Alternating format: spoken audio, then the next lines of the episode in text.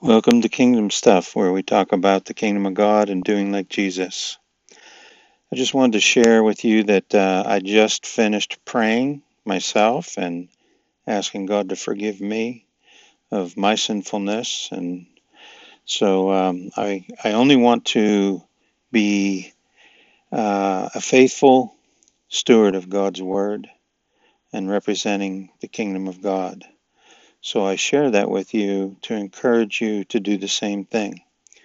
Jesus taught us to pray, you know, for his kingdom to come on earth as it is in heaven, and for us to forgive one another and to confess our sins to one another. That's what enables us to be in his presence.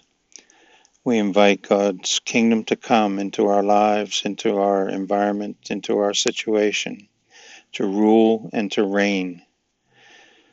But we must ask for forgiveness, examine our hearts, and and where necessary, tell God to, you know, I'm sorry, forgive me, and uh, and He does because He loves us. But if you have, you have to have a genuine heart, ask God to forgive you for whatever it is that you know you have in your heart that needs to be uh, asked for forgiveness. Just do it. It's the best thing you can do. If you enjoyed today's briefing, subscribe here. Check out my book Kingdom Stuff on Amazon or our website kingdomstuff.org. Thank you.